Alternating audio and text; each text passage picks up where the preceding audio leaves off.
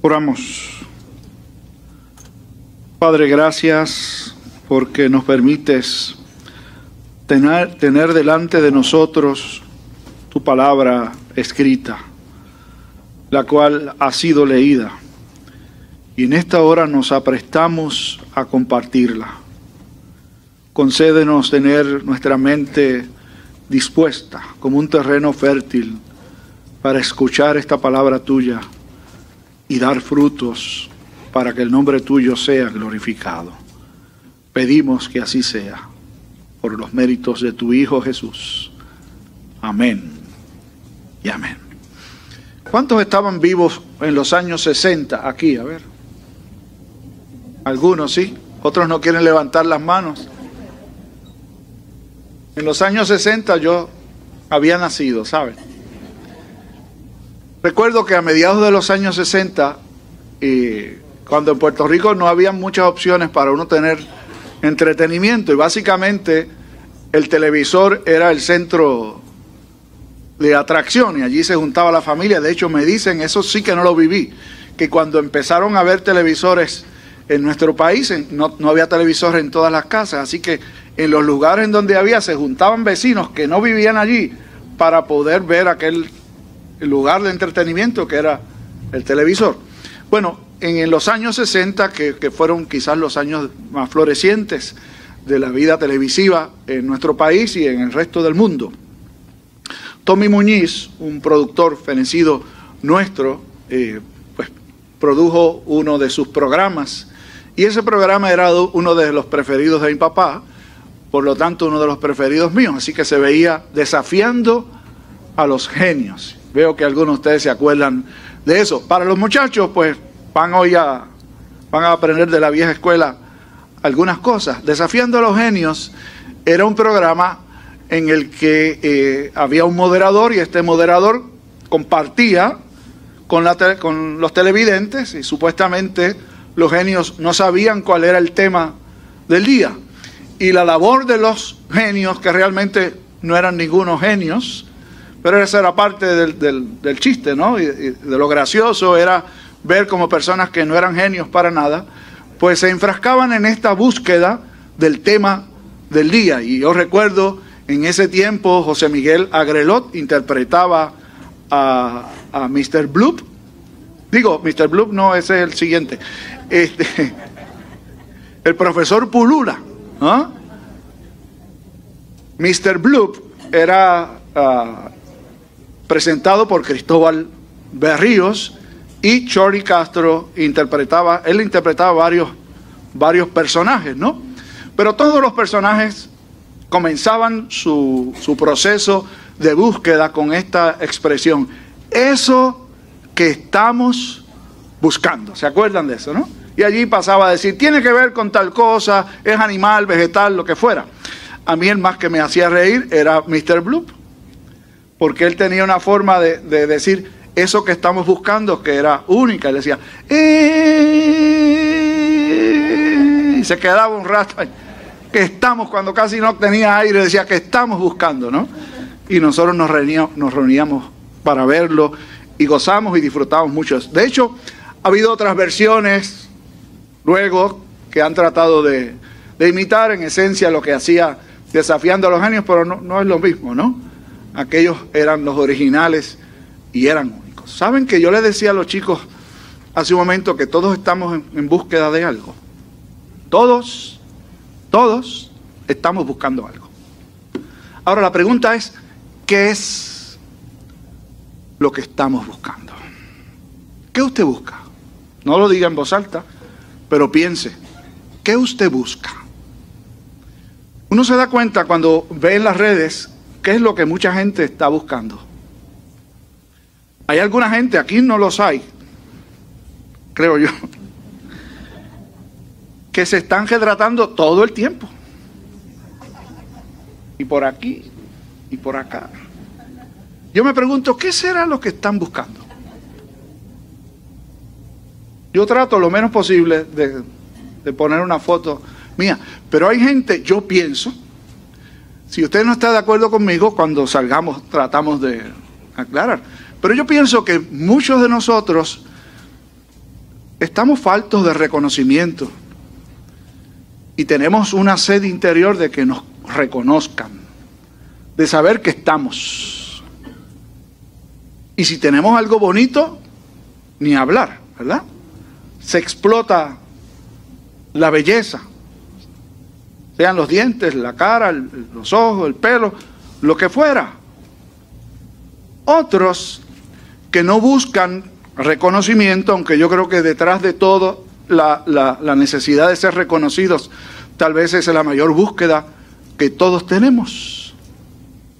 Algunos sencillamente quieren estar bien, no necesariamente lucir bien, pero estar bien. Eso está un poquito mejor. Pero ¿saben qué tengo que decirle si usted está afanosamente luchando por estar bien? Que algún día no va a estar bien. Que algún día por más, más esfuerzo que hacemos por buscar nuestro bienestar físico, no vamos a estar bien. Ayer yo oía a alguien decir, cada mañana me levanto con un dolor distinto. Yo por lo menos lo escuchaba y decía, por lo menos no es aburrido, porque no es el mismo dolor todos los días. Pero esa es la realidad. Ayer compartía también con, con mi compadre, nuestro compadre de bodas, y el tema, me doy cuenta que a esta edad, el tema es los que se murieron ya. Y él me decía, oye, me he dado cuenta, hablando con otra de la generación nuestra, que todos los que se están muriendo son de la generación que nos antecedió. ¿Sabes lo que quiere decir eso? Que nosotros estamos en lista, los próximos vamos a ser nosotros. Y repito, no hay nada malo con, con cuidarse y tratar de estar bien. Mejor que lucir bien es tratar de estar bien. Pero no, no, no demasiado con eso, ¿saben? Porque algún día, si no es que ya es y uno está tratando de esconderlo, usted, usted se va a ir de aquí, como yo me voy a ir de aquí también. ¿Qué buscamos? ¿Qué estamos buscando? Algunos no pueden esconder lo que son sus preferencias y en las redes se la pasan escribiendo cosas de política partidista. Y yo me rasco la cabeza cada vez que veo cosas de esas, porque yo digo, ¿no habrá algo más edificante que compartir? En las redes que no sean sus ideales políticos. Y todos pueden tener sus ideales, yo creo que todo el mundo los tiene. Y sus causas, todo el mundo las tiene. Pero yo les quiero hoy presentar algo que es distinto y que yo creo, creo que ustedes todos lo saben, pero que muy probablemente prestamos poca atención a ello.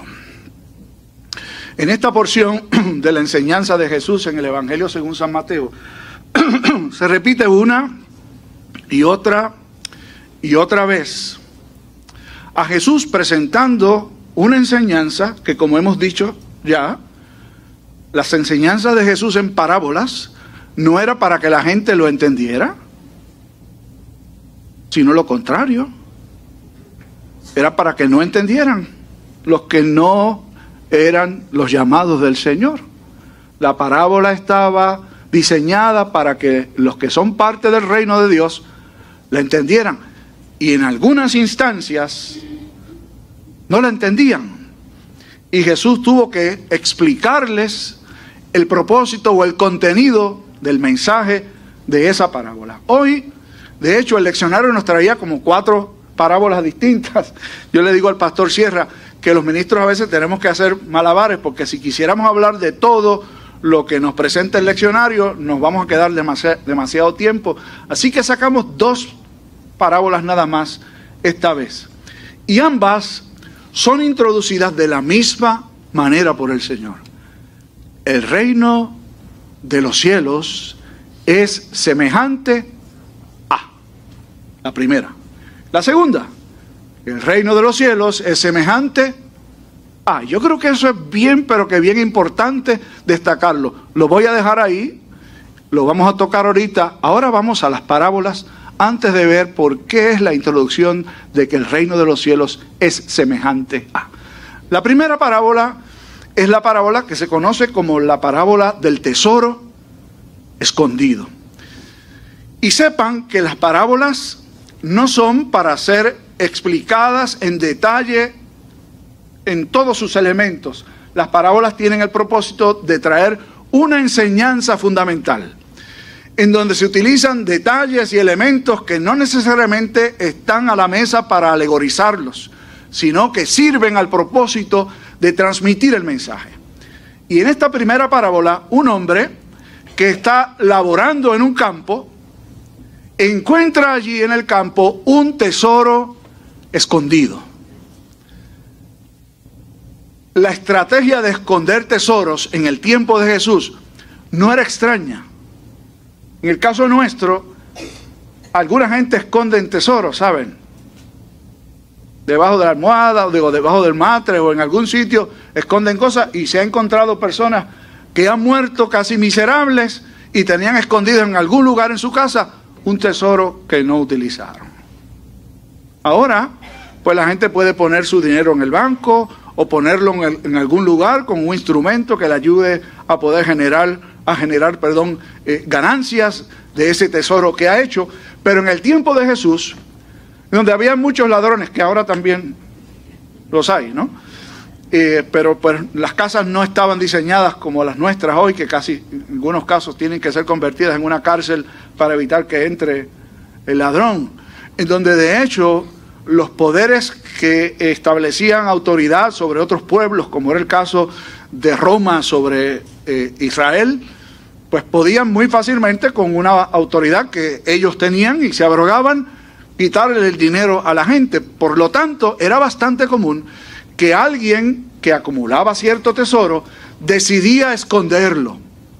Y tal parece ser que en esta parábola, sin demasiada alegorización, se presenta el caso de una persona que tenía un tesoro, lo escondió en su terreno, muere sin que nadie supiera que ese terreno tenía un tesoro allí escondido, probablemente pasa a una tercera mano, una persona que compra y luego lo vende a otro, y este hombre, que no se sabe exactamente qué pasaba, pero lo más seguro es que había sido empleado para ah, preparar ese terreno, para sembrarlo, y descubre en el proceso que hay allí un tesoro. ¿Qué hace el hombre? Gozoso, dice el texto. Vende todo lo que tiene y junta el dinero para comprar el terreno. Uno puede asumir que hizo todo lo posible, lo necesario por conseguir el dinero justo para comprar la propiedad, de la cual él solo sabía que tenía contenido un tesoro, porque lo que hizo, dice el texto, es que lo descubre, lo vuelve a enterrar, va y vende todo lo que tiene y entonces lo adquiere, lo compra. La segunda parábola presenta el caso de un hombre bastante distinto en unos aspectos, pero parecido en otros. Es parecido en el sentido de que encuentra algo extremadamente valioso, una perla de grandísimo valor. De, de hecho, perdón, su trabajo era ese, buscar perlas. De nuevo, en el tiempo de Jesús, las perlas tenían más valor que el oro o cualquier otro metal precioso. Ha encontrado este hombre que se dedica a la tarea de buscar perlas. Encuentra su perla, vende lo que tiene, la adquiere y la hace suya. Ahora, ambos hicieron un buen negocio. Tal vez por eso esta parábola es una de esas que son mal interpretadas. Dice, mira, cada cual tuvo que comprar el tesoro. ¿Y dónde está el mensaje de la gracia? Aquí, que enseña que todo lo que recibimos, particularmente las bendiciones espirituales, no se pueden comprar, sino que son inmerecidas. Veamos un poquito más el contexto. Jesús ha dicho el reino de los cielos es semejante a. Jesús es el predicador enviado por Dios para presentar al pueblo suyo el reino de los cielos, inaugurándose con su propia persona. Todos los judíos, particularmente los más religiosos, esperaban el advenimiento del reino de Dios. Las promesas antiguas en los libros del Antiguo Testamento hablan del día en que el reino de Dios habría de instaurarse en la tierra y los judíos anhelaban el momento de que el reino de Dios se estableciera y más que eso, de ellos ser parte de ese reino, porque una cosa es decir que el reino va a venir y todavía lo vemos en el futuro, lejano, a decir, el reino de los cielos está aquí y yo puedo ser parte del reino de los cielos. Un reflejo de eso fue la reacción de dos discípulos de Jesús, que fueron nada más que una muestra representativa de lo que eran los restantes diez. Fueron donde Jesús, en una de las versiones, dice que fueron con su mamá. Y le dijo la mamá a Jesús, cuando tú vengas en tu reino, deja que mis dos nenes estén en los lugares de prominencia, uno a la derecha y otro a la izquierda. Madres que están aquí, las que nos ven, eso no se hace, ¿saben? Yo conozco algunas que se pasan buscándole lugares de privilegio a sus nenes. No, señor, deje que se moje, que luche, que trabaje, que se gane las cosas con esfuerzo propio. Usted no va a estar para siempre. Además que ese no es un buen modelo de criar a nadie, conseguirle las cosas. Ese es tema para otro día, pero lo tenía que decir. Pues esta señora ha pedido los dos lugares de privilegio en el reino, es decir, aún los discípulos de Jesús, que no eran de los más religiosos de su tiempo, tenían la expectativa de que el reino de Dios, cuando viniera, ellos querían ser parte de eso. De hecho, algunos estaban dispuestos a dar casi lo que fuera por tener un lugar en el reino. Se parece a algunos en la política de distintos países, incluso el nuestro, están pendientes de ver qué puedo tener para ver qué puedo sacar. Y tú estás en el poder, mira, acá, un favorcito, tú me das este contrato y yo te paso algo por debajo eso no pasa aquí, pero en muchos lugares sucede, ¿saben? Hay gente que está dispuesto a invertir, como dice el jíbaro nuestro, a dar del ala para comer de la pechuga. Ese no es el mensaje de la gracia, pero está implicado aquí. ¿Por qué? Porque Jesús ha dicho que el reino de los cielos entre vosotros está. Porque Jesús ha declarado que Él ha venido a traer el reino de Dios aquí a nosotros. Por lo tanto, lo que Jesús está haciendo es presentando a sus oyentes, este es el reino, este es el tesoro escondido, esta es la perla de gran valor. ¿Cuál es el tesoro escondido? ¿Cuál es la perla de gran valor? No es otro sino Jesucristo mismo. Quien lo reconoce, quien reconoce quién es Él y a qué vino, no puede tener una respuesta distinta a esta. Quitar del lugar en donde nosotros ocupamos aquello que estamos buscando, al lugar más bajo, y colocar allí a Jesucristo. Eso es lo que debería pasar con cada cristiano, ¿saben? En lugar de estar tirándonos selfies, compartiendo el mensaje de Jesús. Y en lugar de estar buscando ganar y ganar, yo necesito otro trabajo y necesito más dinero y tengo que hacer esto y me tengo que ir. ¿Qué es? ¿Qué es lo que estamos buscando? ¿Estamos buscando que el reino de Dios en esta tierra siga extendiéndose? o estamos buscando, buscando nosotros perpetuarnos. Tengo una casa, necesito otra. Y yo de nuevo me rasco la cabeza, ¿por qué otra? Si uno puede vivir en una nada más. No, pero es que uno no sabe. O cuando yo me quiera ir de vacaciones para tal lugar, allá tengo otra casa. Yo me pregunto, que casi es una pregunta tonta. ¿Ustedes creen que Jesús enseñó eso? Jesús. Pedro, Pablo. ¿Enseñaron eso? Yo me pongo a buscar en las enseñanzas de Jesús. Y no es que Él no enseñó eso, es que enseñó todo lo contrario. Digo, no hagan tesoros en la tierra. Hagan tesoros en el cielo. ¿Ustedes han visto un rico satisfecho? No los hay, ¿saben? No hay ricos satisfechos. Siempre quieren más. Pero no se vayan tan lejos. No son los ricos los únicos insatisfechos. Somos todos nosotros. Yo me encontré uno el otro día, el otro día no, hace tiempo. Hace tiempo me encontré uno comprando un billete de lotería. Me dijo, reverendo, usted sabe que... Tranquilo, yo, yo vine a saludarte. Aparte de que la lotería es legal. Pero yo pienso, yo no juego, ¿saben? ¿Por qué jugamos? ¿Por qué vamos al casino? ¿Qué es lo que estamos buscando? Mi suegro decía, después del miércoles resolvemos eso. Y los nenes míos me preguntaban, papi, ¿por qué abuelo dice después del miércoles? Y yo tenía que explicarle. Pues que abuelo, yo no sé si es verdad o no, pero él piensa que después del miércoles va a resolver todo porque va a coger dinero y todo va a estar resuelto. ¿Qué es lo que usted está buscando? ¿Dónde está puesta nuestra mirada? ¿Qué queremos? ¿Usted está aquí pensando en qué se va a almorzar hoy? Por el amor de Dios. Todo tiene su tiempo, su lugar. Usted no está aquí para perpetuarse. Y hablo aquí no de este espacio físico, sino la vida en la tierra. Nos vamos a ir algún día. ¿Cómo vamos a hacer nuestra morada aquí en la tierra?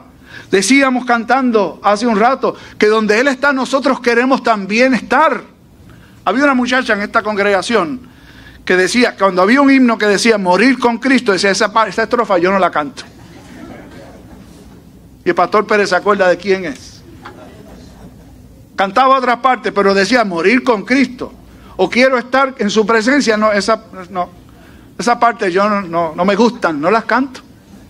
Y hay otros que de otra forma dicen yo no voy a un cementerio o yo no voy a una funeraria porque me recuerda la muerte. Ay, qué pena me da con usted. Vaya a esos sitios para que se acostumbre. Porque algún día usted va a estar allí acostado o algún día lo van a enterrar allí.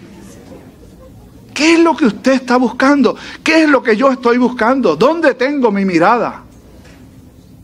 Si como en el caso de la parábola, he descubierto el mayor tesoro de todos, que es Cristo. He encontrado la perla más preciosa, que es Cristo. Todo lo demás no tiene importancia alguna. Solo Cristo satisface. Cristo es todo lo que usted necesita. No es un novio, no es una novia, no es una casa nueva, no es un carro nuevo. Es a Cristo. Cuando lo tenemos a Él, lo tenemos En el siglo pasado, un joven eh, norteamericano residente en Portland, Oregon, formado en una familia cristiana. Jim Elliot era su nombre. A la edad de 25 años decidió servir al Señor, teniendo muchas otras opciones. Muy joven, muy talentoso, dedicar su vida al trabajo misionero. Y se fue para el Ecuador junto con un amigo suyo y otros jóvenes que decidieron entregar su vida a la labor misionera. Quizá todos están esperando un final feliz. No fue. Jim Elliot murió a manos de una tribu salvaje en el Ecuador, entregó su vida por Cristo. Pero su familia, que sabía lo que él estaba, estaba haciendo, no se lamentó por la muerte de su hijo con todo lo doloroso que fue sino que dieron gracias, porque Él entregó su vida por la mejor causa, que es la causa de Cristo. La labor continuó después de Él allí y otros vinieron al conocimiento del Señor. ¿Y tú? ¿Qué es lo que estás buscando? Que la mesa hoy sirva como un lugar de encuentro con el Señor para aclarar qué buscamos y renovar nuestro compromiso con los valores del reino. Que así nos ayude el Señor. Padre, gracias por tu palabra. Muévenos a responderte. En el nombre de Jesús. Amén.